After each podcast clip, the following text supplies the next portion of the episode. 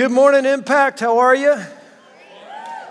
I love this time of year. Wow, somebody's doing good right around this section here. Thanks, Debbie. Maybe that gets contagious. What do you think? Hopefully that catches on a little bit. Listen, gang, in order to put myself through uh, college, like a lot of you, I had to do odd jobs. Who here had to do odd jobs going through college? Right. Let me see all the hands of everyone that went to college. All right, so the rest of you got it free, right? Your scholarship people, are you? Or you didn't have to work. Mom and dad paid for all of it. Well, I had to do odd jobs. The oddest by far was, and, and keep in mind, I lived at this time in Los Angeles, in Southern California, was I, I went door to door selling stuff. All right? But listen, at least it's safe. It's just East LA, right? What can happen to you there? Uh, about the most dangerous job. I've sold Goodyear auto service plans. Just what everybody wants. Somebody coming to your door selling that. I don't remember how I got talked into it because I, I, I remember one line from the guy who was obviously a better salesman than me for talking me into doing this, putting my life on the line. He just said, These things are awesome. You don't have to worry about this, Rob. They sell themselves. About a year later, I was thinking, then send them out. send the little brochures out because I don't want to do this anymore. Um, and I thought, who would do this job today? I mean, today people won't go door to door uh, especially alone. They may go to door to door in pairs, and we'll learn about this a little bit, but those are called Mormons, and those are called Jehovah's Witnesses, and they back each other up. But they would never go alone. They probably wouldn't go in LA. How many of you in middle school either did this to someone else or received a sticker on your back that said, Kick me? Be honest. Come on. Wait, I want to see who received the sticker. Hands up if you received it. Hands up if you did it. All right, you guys are mean. You're just, you're just mean. You don't put that. Up. But try, I want you to picture it. This is like that on steroids. If I were to go door to door like I did, it'd be like having a sticker on the back of your shirt or whatever that said, shoot me, rob me, leave me for dead. All right, so you have a good picture of what it was like there. So, armed with my really spiffy Goodyear shirt, and I didn't put a pocket protector pen thing, I could have, had a place for it. And my little flip notebook with all the free goodies Goodyear was baiting people, I mean, giving, giving away nicely to people offering them. I'd set out into the safe, family oriented, pristine, beautiful, somewhat Amish like streets of, of LA to sell these. Now, in a year and a half, I did this. I saw just about everything that you can think of and things you should never have to think of, things that never should enter your mind. Let me give you a picture of this. And if you got little children, yeah, you, I mean, but these are real stories. This really happened. At one house, a lady peeked her head around the door. She opened it only a crack and peeked her head around the door. I'm not kidding. She kind of looked me up and down. She heard about a minute of my spiel and she goes, yeah, i would like to talk to you about this. Come on in. I'll be right back. And so sit at the kitchen table. So I walked down. I've never been in. I kind of sat at the kitchen table. And you know those old movies, you know, where people, they'll be on a date or something and people will come back. And then, you know, the, the lady will say, you wait here while I slip into something a little more comfortable. Remember that line? That should never be used on a kid. All right, this is where the American Cougar Society started, right here. This is where it was founded. So she came back, and I kid you not, in a sheer robe, and by sheer, invisible basically is what I'm, and stood there while I'm sitting at the table going, Now tell me all about it. So, how many even know the story of Joseph in the Bible? Remember when he took off and left his coat? That's kind of what I did. I just left all my Goodyear stuff which made it all the more embarrassing because I was just starting out that night. I had to come back. Excuse me, naked lady, can I have my stuff back so I can so I can keep selling? I mean, you're a psycho, so I can't sell here, but I kind of need my stuff. Then there's another guy I still affectionately remember. I like to think of him as Dirty Harry, and you'll know why in a moment. This guy came to the door in his wife beater shirt, and that's not unusual. That makes him normal. In LA, he listened to my spiel for all of five seconds before interrupting with, uh, so people actually buy this crap? I was like, okay, this is a, this is a bad start. I said, well, they, they, this is good stuff, really, sir. It's, honestly, I, I sell a lot of it. People buy this crap all the time. I said that. and he goes, yeah, well, come on in, which probably, seeing him the way he was, I could smell the alcohol and stuff. So I'm right there, I'm thinking, bad idea, bad idea. Probably shouldn't go in. Uh, but I did, and he's invited me, and I walked past a huge, two huge gun racks. You know, those big you know, closet glass things. One was open, and a few of the, the shotguns and you know the rifle types and the and the handgun stuff were missing, and the cabinet was open a little bit. Another reason to turn back. I'm thinking it looked like it had re- recently been used. So he asked me, "Sit down." How many th- these things you actually sell? And, and I was a little bit nervous, and I'm like, well, I, I do pretty good. I'm actually the top salesman. I'll sell eight or 10 of these packages every time I go out. Hmm. Impressive. Would you ascribe that more to skill or the product? And he leans forward, or dumb luck? I was like, well, I don't, I mean, sometimes, I, I, I mean, it could be dumb luck. Not kidding. He goes, how lucky do you feel? Punk. No, he didn't say punk. He did not say punk, but he didn't need to because I was gone. That was it. I was out. I got to go. I don't care if you buy a hundred of these. I'm leaving. Psycho. All right, now, in addition to that, there were others. There was Marry My Daughter Lady. There were several of these. I'm not kidding. I'm there for all of. You go to college? Yes. So you selling these? Putting yourself through college? Have you met my daughter? I don't want to meet your daughter. So they try to set that up. There was Life of Crime dude, several of these. They're like, you know, I'll buy one of these from you. Could you give me a couple under the table? Give you an extra 20, and I'll give these. So there's criminals involved. Then there's a lot of these dog greeter family. You just go to this house, and somehow the door opens. You don't see anybody, but you do see Cujo charging down the hallway. You just got to take off. And they think that's so hilarious when you're running from that. So I saw it all for the mission of Goodyear Auto Plus and to make some money for college, all right? Saw it all for that. Now, I got a question for you guys. If you had to sell something door to door, I don't mean you could, because some of you are going, I wouldn't. No, if you had to, what would that product have to be? I mean, what would it have to be that you sell that you would sell? Chocolate. It was a rhetorical question. So, where's Nicole? It wasn't Nicole? Wow. All right, so, but that's good. I like that because I'd probably buy chocolate too. So think about what would what would be so good that you okay? What would be so good that you would do this in L.A.? Answer: Nothing. I mean, nothing. What if I told you as a believer you are called? Maybe not so much to go door to door. I don't think that really works in our culture and stuff anymore, but you are sent out. Every believer is sent out on a mission. If you brought your Bibles, since you brought your Bibles, turn to Luke chapter 10.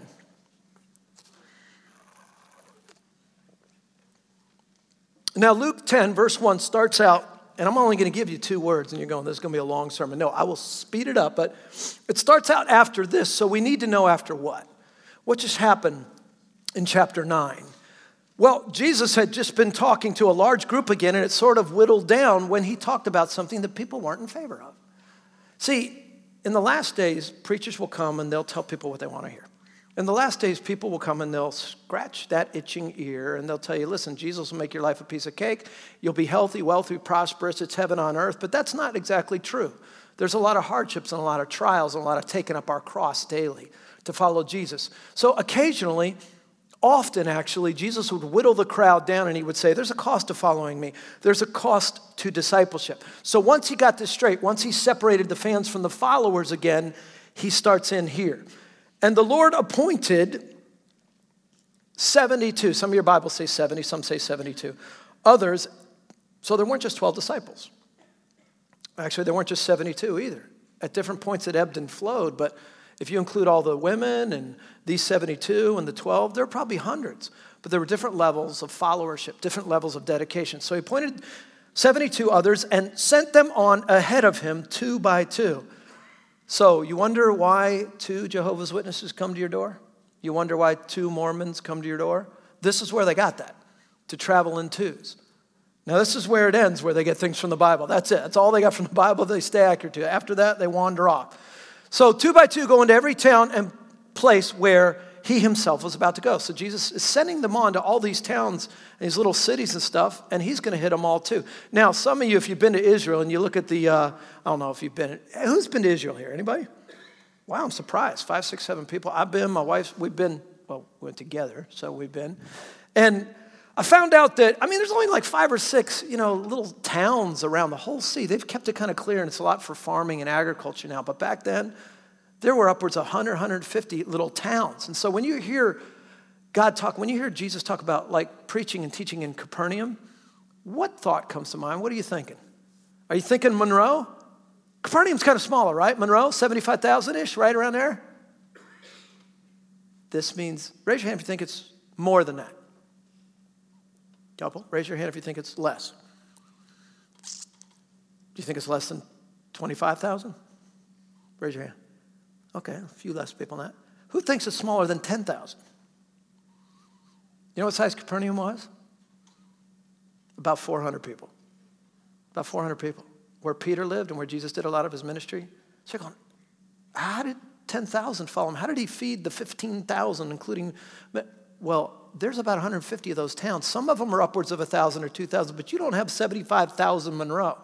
You got all these towns. So when these 72 or 70 are sent out, they're out for a couple of months and they're going to all these towns that Jesus is going to hit. They're preparing their way. They're saying the kingdom of heaven is at hand. It's here, it's upon you now. And they're to go out to this harvest that Jesus talks about them. And he says the harvest is great, the harvest is plentiful. So, what's the harvest? Well, quite simply, it's lost people who have come to the point in life where they've heard all the, sh- the spiels and the pitches and the door to door sales and the, and the QVC channel and all this stuff. And if you only had this much money, or get rich quick, or work from home, and they've heard all that. And they've tried relationships. And I mean, everything the world's got to offer that they say will bring you joy. And it's come up flat year after year after year. And at some point, they come to the point where they go, I'm not buying anymore. I'm just empty. Is this all there is? At that point, those people are ripe for the gospel. They're ripe to hear the gospel. It's ready. And Jesus was saying, I've come right now, and I've come at a point in time where if you go out there right now, almost everyone you talk to needs this. Well, everybody needs it, but they're ready. Oh, it's plentiful. It's huge. It's great. They're receptive in their hearts. They're open. They're ripe to the gospel message. So I'm going to give you this morning five things. Since this mission is for all of us, and there's missions within the mission, this mission to go out and reach the lost. If you're a believer, you're part of that mission. Somebody go, no, I'm not. That's Billy Graham. No, it's you too. He does it maybe bigger, but you have to go out too and tell people what you know. Acts 1 8 says, when you're saved, you will be my witnesses. It doesn't say some of you will be my witnesses, and some of you will go to church and learn about how to be a witness but never have to do it. It doesn't say that It says, You will be my witnesses. So it's a job for all of us to go out and be a part of the harvest. So you want it to be successful. So take down these five things. Here's the first one there's an intensity to this call. I mean, there's an intensity. This is huge. How much does Jesus believe in this mission? Well, enough to come himself. He started it. You know, Jesus was sent. Who sent him? The angels? No. His Father sent him on this mission. He willingly came, but he was sent. Did you know Jesus sends too? He sent out the Holy Spirit. He sends out the disciples. He sends out you and I. So Jesus was sent and Jesus sends. He sends us on that same mission. Think of it as the passing of a baton in a relay. And when he came and he died and he gave his life and rose again, he passed to his disciples and said, Go build my church. Go out and make disciples. They passed it to other disciples who passed it to others. And over the 2,000 years, it should be just blowing up, but somewhere it's stalled a little bit. I think it was blowing up in the Great Awakening, one and two in America, but now we're living in a period of, of stalling out. But I believe the harvest is more ripe than ever before. Again, it's great again. But there's a problem coming up. There's a problem that we're going to see. See, what's different from this rescue mission that we're called on to go and, and rescue the lost and reach them and rescue missions today is that the lost on a regular rescue mission, let's say somebody's lost at sea. The first part of a rescue mission today is to find them, right? Lost means you can't find them. So you got to send planes out, you got to find the general latitude and longitude and hope you can find them. Well, the lost today aren't hard to find. There's about 7 billion plus people on this planet. Most of them are lost. You want to find lost people, go out your front door. Walk around, go to school, go to work, go to your neighborhood. They're everywhere. But there is a dilemma. It's kind of like this. How many of you remember that Italian cruise liner? It was called the Costa Concordia. Remember that? It sank about a, I probably just butchered the name. It sank about a year ago because the captain was showboating and he brought this cruise liner with 4,000 people aboard too close to shore. It hit some rocks and it listed and, and basically began to sink. Now, was it hard to find out where are the lost on this ship? I mean, we have to send planes out. No, they're, they're right there. The ship was only 200 yards off the coast. You know where the lost are on that ship. But there was a problem. You see, the captain and a lot of the high ranking crew abandoned ship. And they're on trial for it right now, making all kinds of excuses, but they got in the lifeboat and just left. While hundreds were still on the ship. So it wasn't a problem of, is there a great need for a rescue here? Yes. That's not the problem. It's plentiful, it's huge. There's a harvest of people to rescue on that ship. The problem is the laborers are few because they left and they abandoned their post. They signed up, but they didn't show up. And that's what a lot of believers do. We sign up for God. Hey, I'll get a get out of hell free card. How much is that? Free. That's right. I never have to do anything or follow you or even acknowledge you. Well, see, if you didn't want to follow him, acknowledge him, or love him, you're not really saved. So you can't just sign up. If nothing changes in your heart, then you're not transformed. You don't know him, nothing happened. So Jesus goes on to say, The harvest is plentiful, but the laborers are few. See, ours is not only a privileged work, it's also a problematic one because the enormous scope of this mission, but the lack of missionaries. So this mission is enormous, it's the biggest one. But we don't have near enough missionaries to go out and do this. We ought to. I mean, it ought to be overkill. I mean, I've read things before that said if every believer, every Christ follower on this earth just shared the gospel with one person their whole life and led them to the Lord, the entire planet would be reached in about 10 years. So, what do you suppose is happening? Because it's been 2000 and we can't seem to make much of a dent. Well, I would say that most people aren't witnessing. Most people aren't taking their mission seriously. And it's still an issue today. It's a bigger issue today with what I call the anemic church in the U.S. So, what can we possibly do? This is our mission. It's not working. What can we do? We need more laborers. Well, here's some options for you that I've seen. We can gossip about those who don't show up to minister. That doesn't work that good.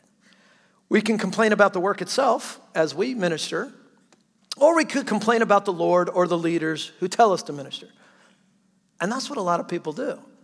But that does no good on the mission. Want to know what works better?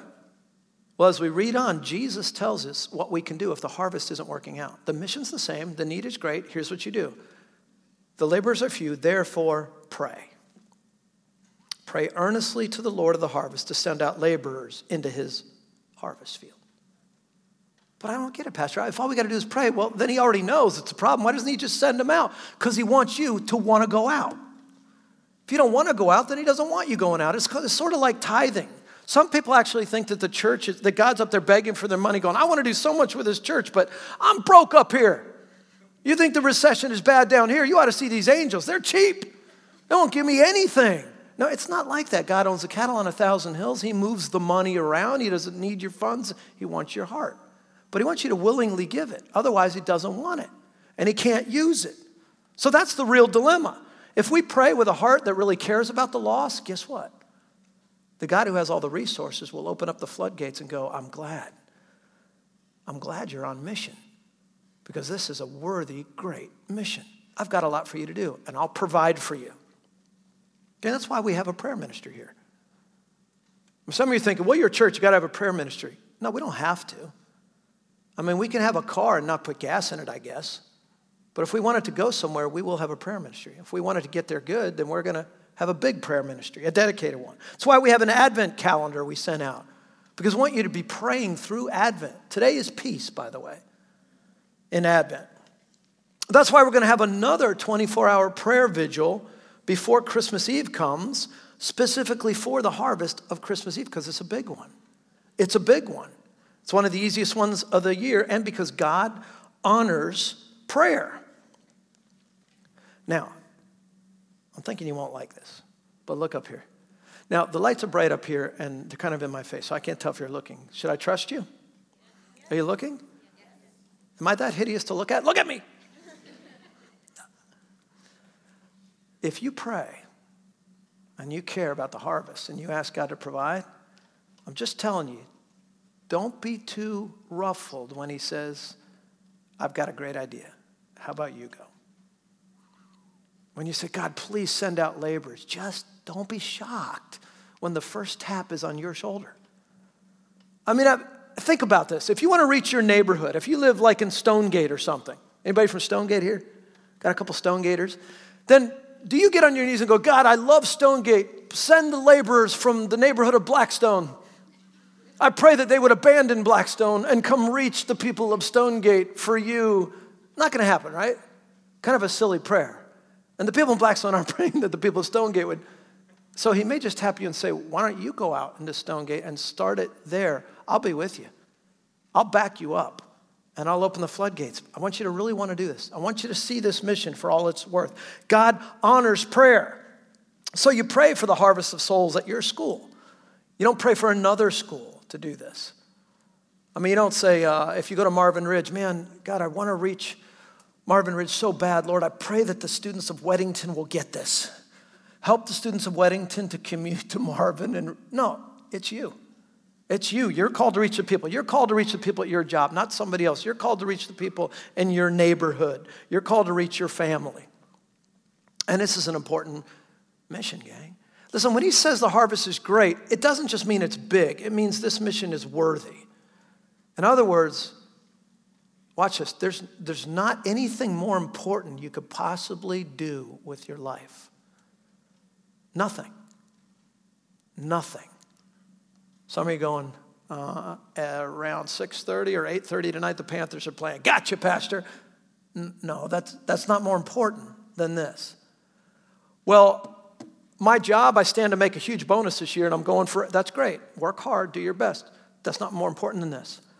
Right now, I'm getting married, Pastor Rob. This is a big year. That is important. I'm trying to find the right, those are important. The right house, I want to. Not more important than this. This is your most important mission for which you are called. Last time I checked, gang, hell is still hot. Some of you are like, how did, how did, how did you check that? I've heard. And forever still a long time.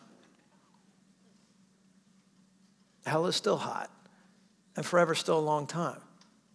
So, how does that possibly get less urgent? I don't get that. Do you? Seriously?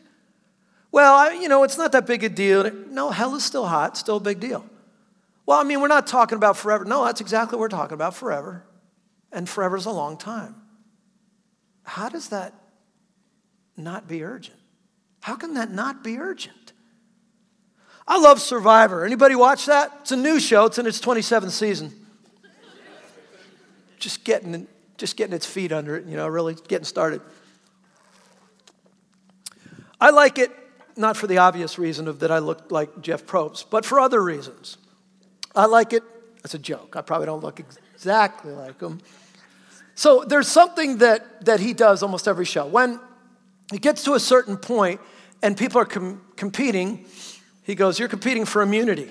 Now, immunity's real great. You know, you got to get the immunity necklace, and that's great. But he always adds something, right? As though immunity is not enough. You're going for a million dollars. But he adds this, and it, and it cracks me up because they go more crazy about what I'm about to tell you than they do the immunity thing. He's got a blanket over here, and he's like, and he says the same thing every time. It gets so old. Want to know what you're playing for? Yeah, yeah, yeah.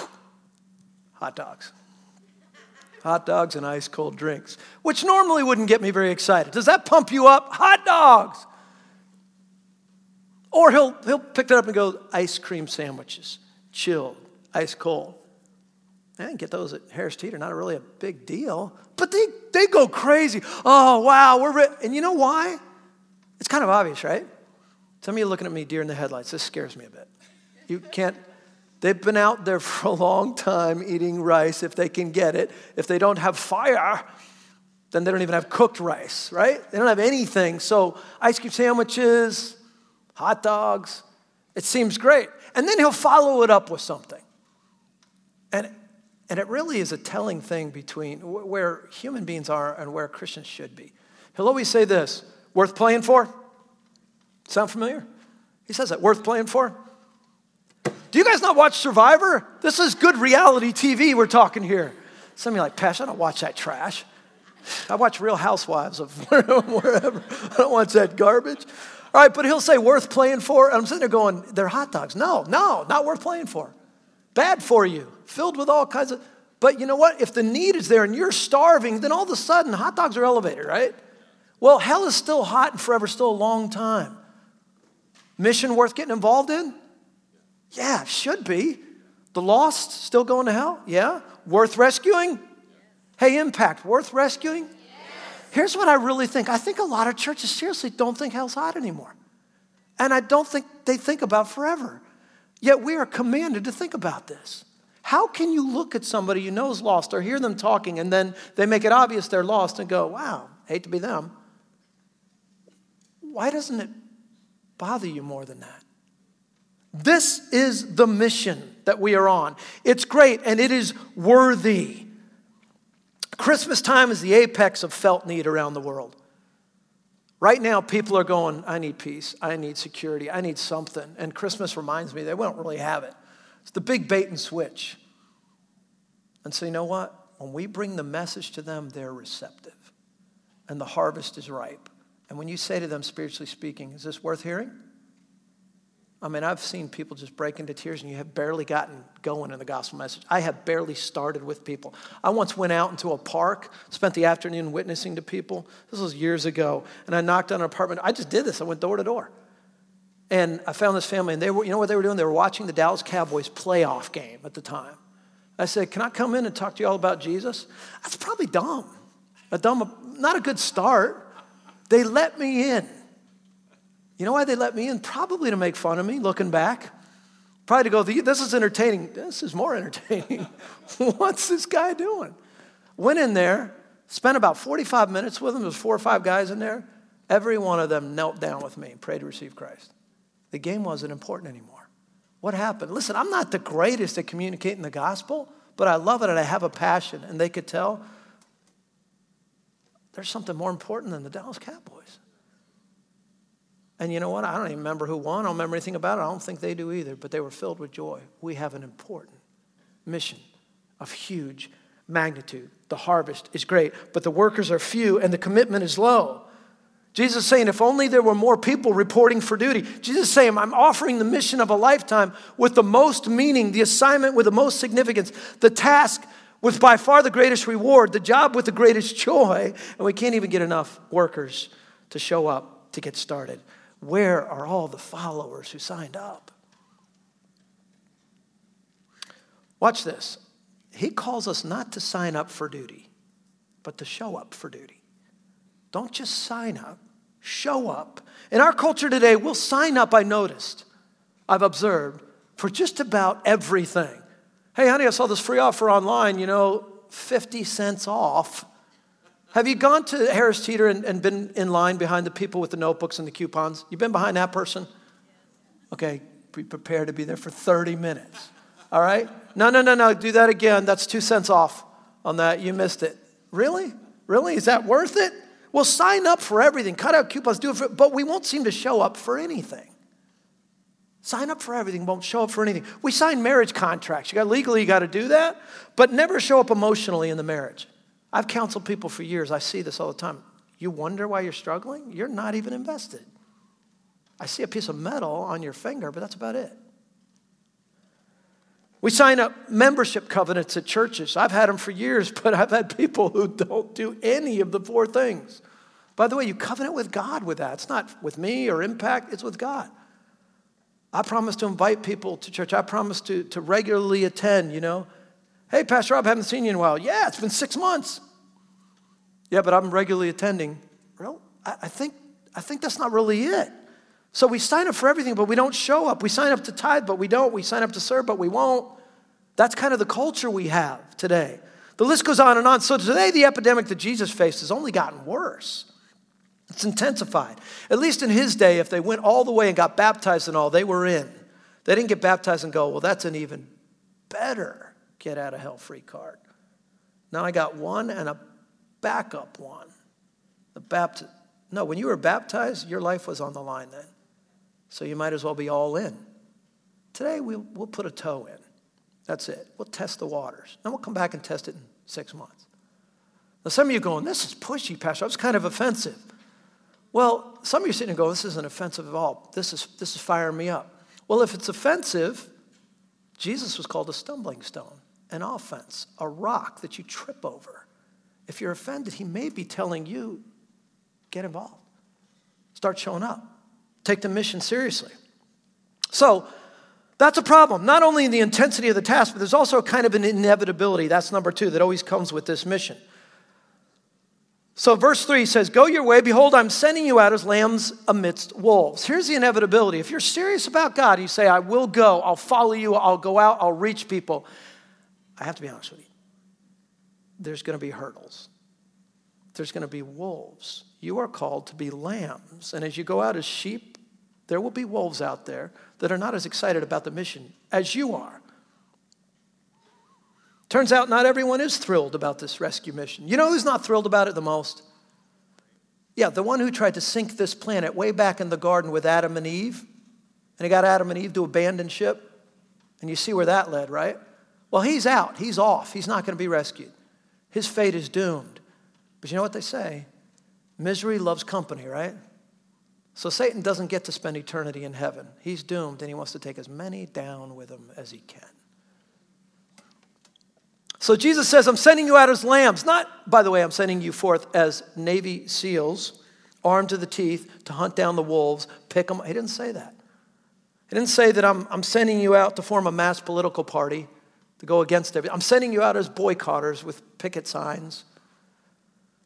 You know, go out and make sure that movie doesn't get shown.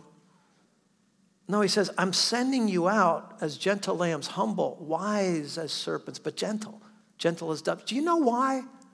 Because in our culture, you know what Moses was most complimented with? Probably one of the greatest leaders of all time. But his power was in his meekness. Now, meekness isn't weakness, meekness is strength under control. And when you go out gently and lovingly, but powerfully and confidently, offering something real, the world looks at you and they're attracted.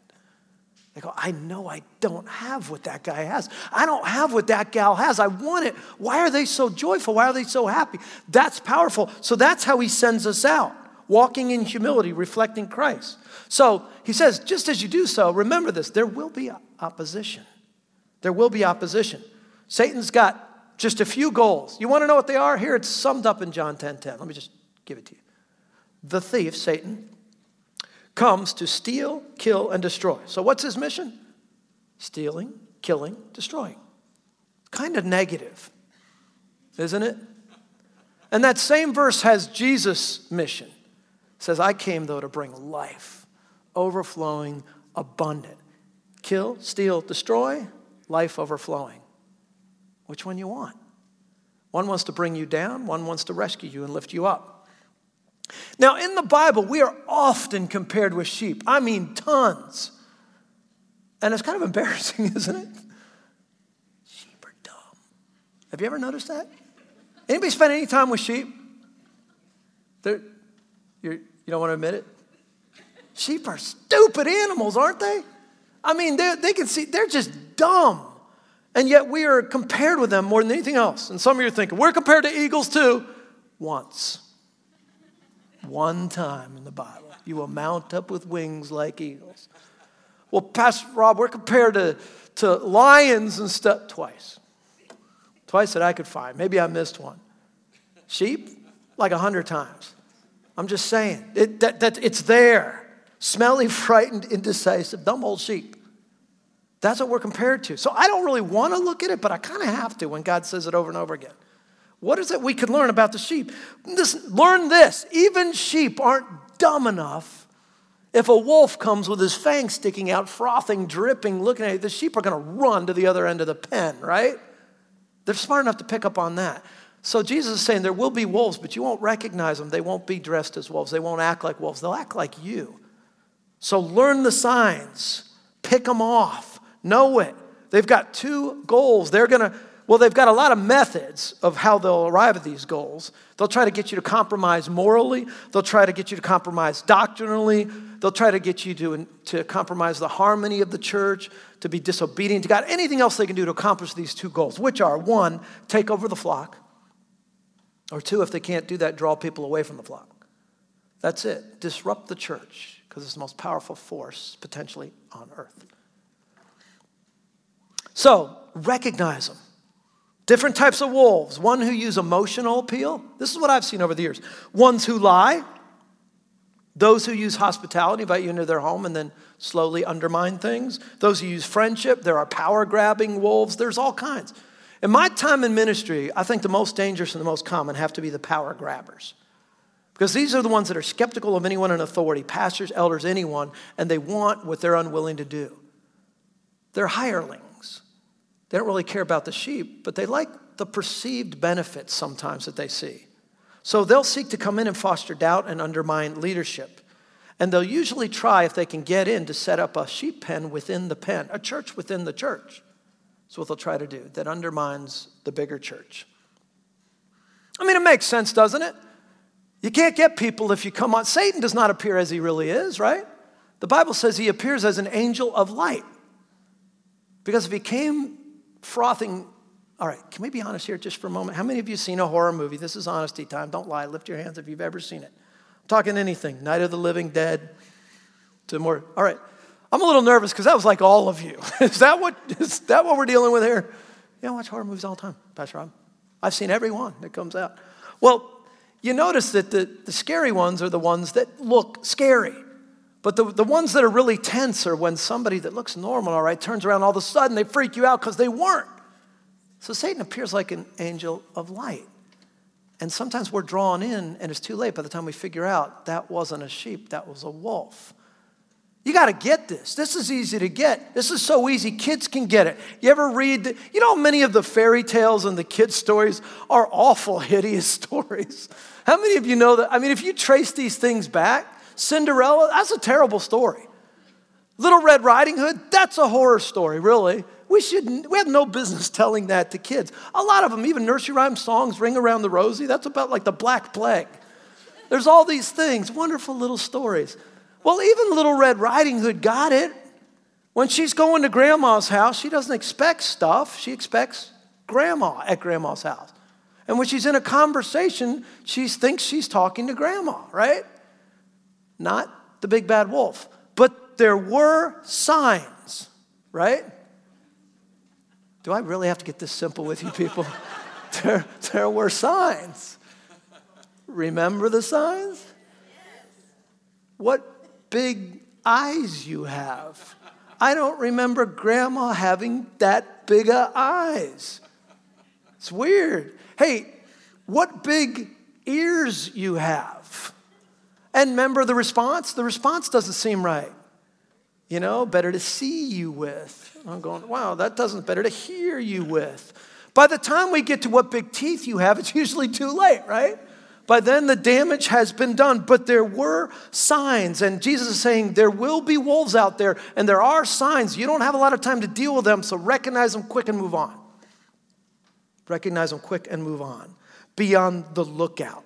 Then, verse 5 whatever house you enter, first say, Peace be to this house. This is the peace week of Advent. Look how many times it's used right here. And if a son of peace is there, then your peace will rest on him.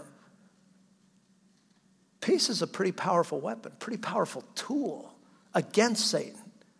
Why? Because it's the survivor thing again. The need gets so great in our society that wars and fights and strives against one another that if somebody truly offers peace and we believe it, we want it so bad. We want it so bad. It's so powerful. But if not, then it'll return to you. So if they don't offer peace and they're stiff, he's saying in this harvest, go for the low hanging fruit. But if you go to fruit and it's not coming off the vine, then move on. The peace will return to you and the power will return to you. Keep on mission. Don't stay there. In other words, he's saying, listen, I want you to go out reach the lost. Bad idea to fly to England and spend your time with Richard Dawkins. All right, I'm going to start with Richard. I'm going to hang out with him for 20 years. I'm going to break him down. I'm going to break his will. I'm going to kidnap him. I'm going to build a little place in my basement and keep him there and just play stuff 24 7 on 9190 until he becomes a believer. It's not going to work. It's not going to work. He's not open, he's not receptive. His heart is not ripe right now to the gospel. But other people are. Have you noticed other people, you talk to them about the gospel and you just say, you know, I'd like to buy you a Bible. Are you serious? That's the best gift anyone's ever. What? It's just a Bible. It wasn't even a good one. It's just a paperback. Why are they so receptive? Because the Holy Spirit is constantly moving. And some people's hearts are wide open. And apparently, according to this, if you believe Scripture and I do, there's tons of them out there. And you barely have to get started. Some of you were horrified when you hear that I went to somebody's apartment during the playoff games and talked to them about Jesus. But uh, did you miss the fact they all knelt down and received Christ? Did you miss that? How likely is that? all I can tell you is as likely as being willing to just open the mouth and talk. It's, a, it's extremely unlikely that people would stop a playoff game and listen, except that I really believe the harvest was ripe, and I was trying to witness that day in that park up in New York. And seven people received Christ within a couple of hours. I learned something that day. The harvest is great, the workers are few. Seven people in a park? Well, what if a, ton of you joined me that day? Would it have been 14 people, 21 people? The harvest is great, the workers are few. So, those are the things that we're supposed to do. As we look at verse 4, he'll tell us now four things not to do. And this is going to seem unusual, and we got to clip along pretty fast here. He says, Carry no money bag, no knapsack, no sandals, and greet no one on the road. This sounds a little bit mean, doesn't it? Somebody says, Sup, you ignore them. No, back then, conversations, when people engage you, the polite thing to do was to engage them back, go to their home. It could take hours. This wasn't really about that. Here's what you can learn from this. Number three, here's the third thing that you learn on the call there is an immediacy to the call, to this one. Don't carry your credit card. Don't bring your computer. Don't bring your iPad. Don't bring extra shoes and say, you know, I'm going to be here a little while. On Friday, I might go running. I think I'm going to bring my flip flops and then I'm going to go on the beach and take some time. I'm going to bring some scuba gear because I hear there's good. No. This isn't a vacation. This is a short term mission, a great opportunity. Go out on this one. Christmas is a short term mission. It'll be here in two and a half weeks, and then it won't be here again for another year. And it's a huge harvest. So, right now, don't play around. Be focused. Don't get into dilly dallying. Don't get into meaningless conversations. Go out and reach the lost. Put their names on ornaments, pray for them, and then go get them and bring them here. And God will have a great big harvest. You know, the more I look at mission trips today, a lot of churches in America, I don't like what I'm seeing. How many ever saw the award winning, Oscar winning movie, Chevy Chase European Vacation? Hands, please. It's not an Oscar winning movie. The first one was good, the second one, mm. but they go to Europe and, and, and don't fit in, and they're trying to just be dumb Americans in Europe and figure out how they how life is among the Europeans. I actually had a family come to me a long time ago in another ministry and a large church and say, they were at the church for about six, seven weeks, I think. Hadn't joined or anything. They said, Pastor Rob, can we go before the church, my wife and I, this Sunday? We need to raise $5,000 because we're thinking of going for a month to Europe to see if we like it, to see if we might want to be missionaries there. It's like, that sounds like, I said this because the movie had been out. I said, that sounds like European vacation. I've seen that movie with Chevy Chase, so I can help you out and save you a lot of trouble. No. No, you cannot go before this church to raise $5,000 to take your family on a European vacation to see if missionary work is going to be too hard. Let me just save you the trouble. It'll be hard. Determine that now before you go. They left the church. They also raised $5,000 and went at another church that they used to go to, and they came back and never went into missions. $5,000 wasted. This is not some game, people.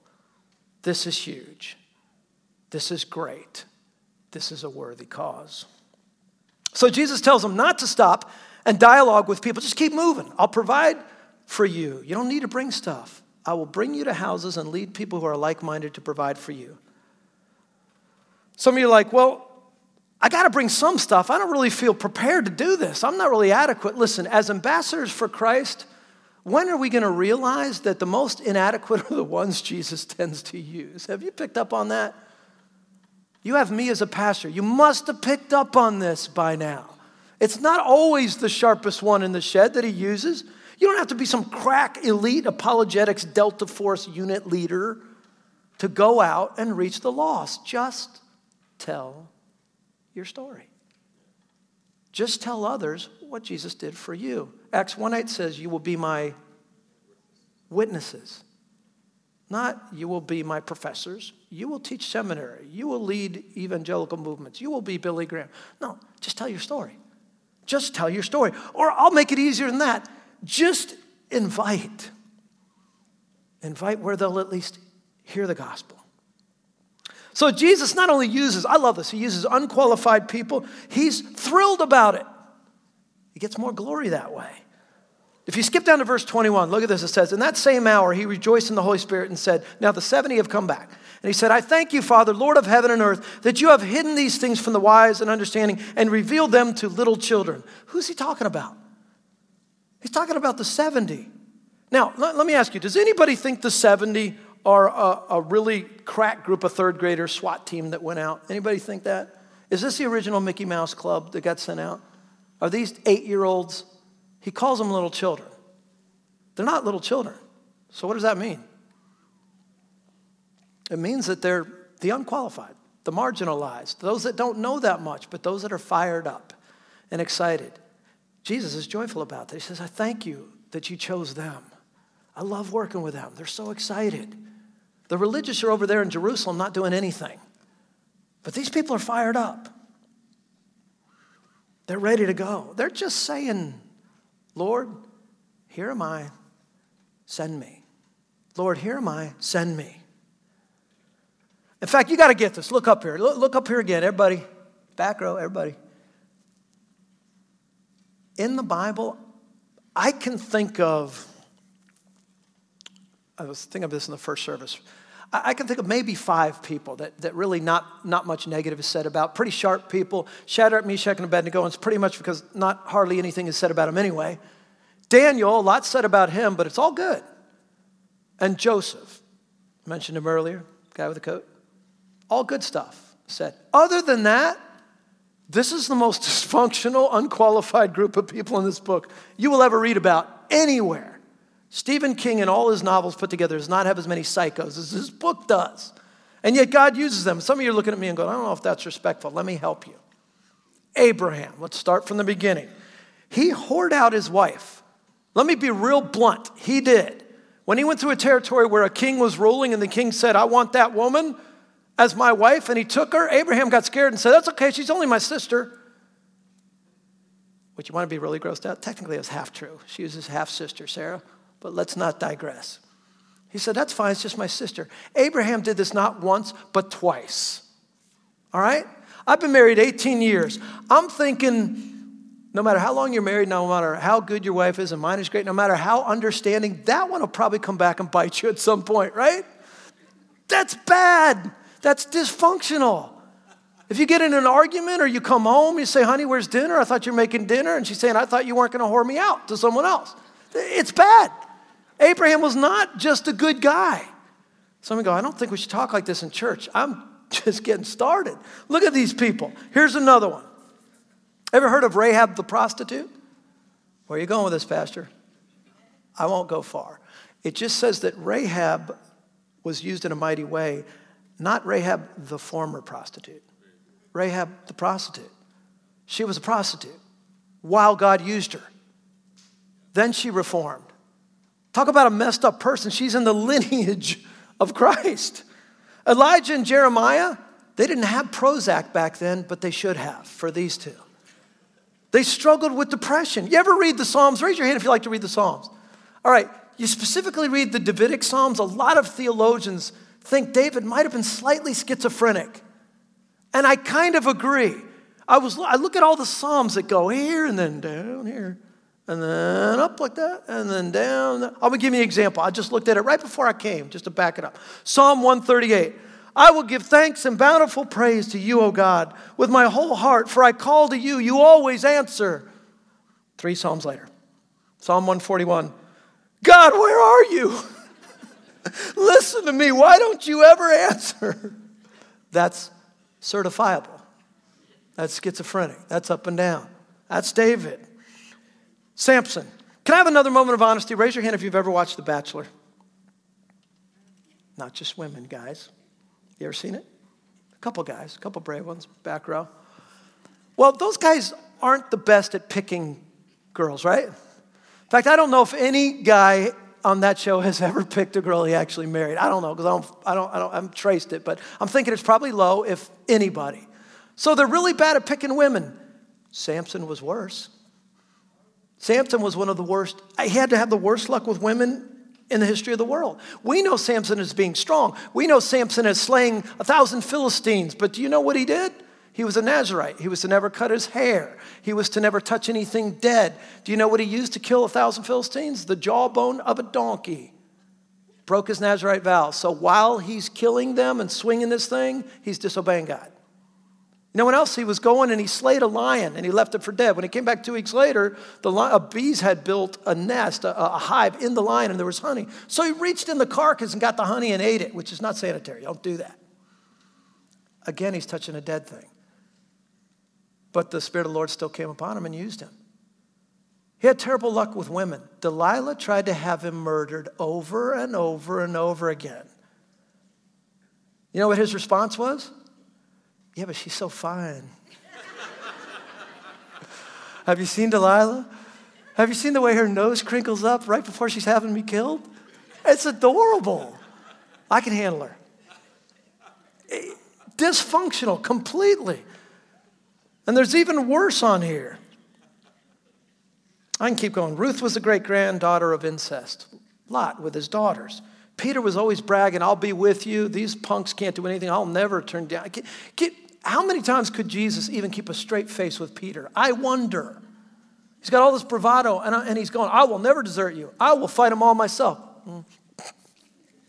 Peter, you won't make it to tomorrow morning. Three times you'll deny me. The last time is probably going to be a 12 year old girl, roughly in there and you're going to take off and deny it. You, you're not what you think, but it's okay. I'm not looking for perfect people. You don't have to give me excuses. I'll use you as you are. He built the church with Peter. I could go on and on, but don't miss the point, gang. Making excuses is a bad idea because God uses unqualified people and He gets joy from it. He's just looking for your heart. He's looking for you to see the mission for what it is that hell is still hot and forever still a long time, and to love the lost like He does, and to just say, okay, I'll go. Here am I, Lord. Send me.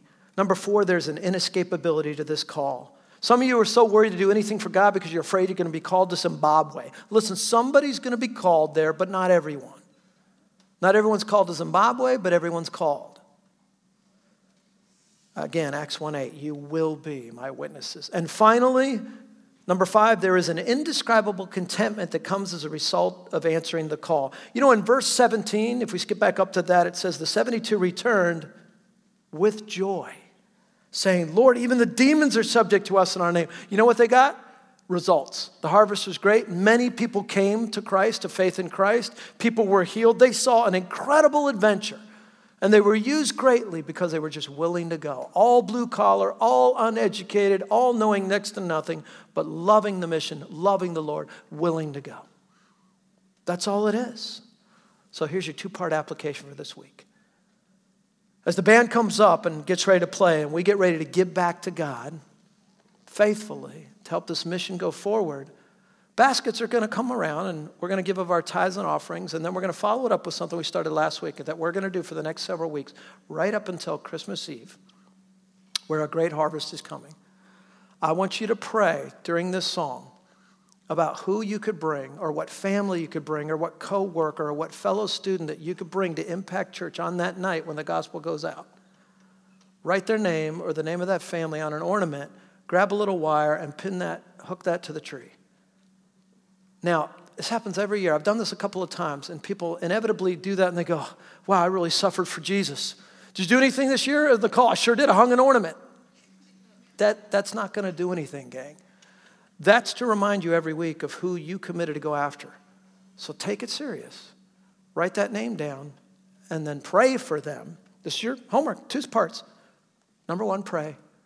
Number two, go. That's it. Number one, pray. Number two, go. Let's pray. Father, this mission, God, thank you that you partner with us. Thank you that you will let us partner with you to do this mission. God, you could do it yourself, Lord. But God, you choose to use people and not just people, flawed people, Lord. God, I thank you most of all that you have used me for this church and in past ministries, Lord, with all my flaws and all my shortcomings, God, you still find joy in partnering with me. And Lord, I get it. You're carrying the heavy load. God, it's just a privilege and an honor to be on mission for you. God, I want Impact Church to get it so that we become more than a church. We're, we're 15 weeks old now, Lord. And we want so bad to be a movement. In a sea of churches, Lord, we don't just want to play church every week. God, we, we want to be a part of the great harvest. So move mightily among us right now. Bring to our minds those that are ripe, Lord, those that are ready for the gospel, and help us to invite and to witness. And God, I pray for Christmas Eve, Eve, something new that we're doing on the 23rd, and for Christmas Eve. For those two services, I pray, bring in the lost, Lord. Save them, add them to your family, Lord, and grow this church into a mighty force. For your glory and your honor, in Jesus' name we pray. Amen.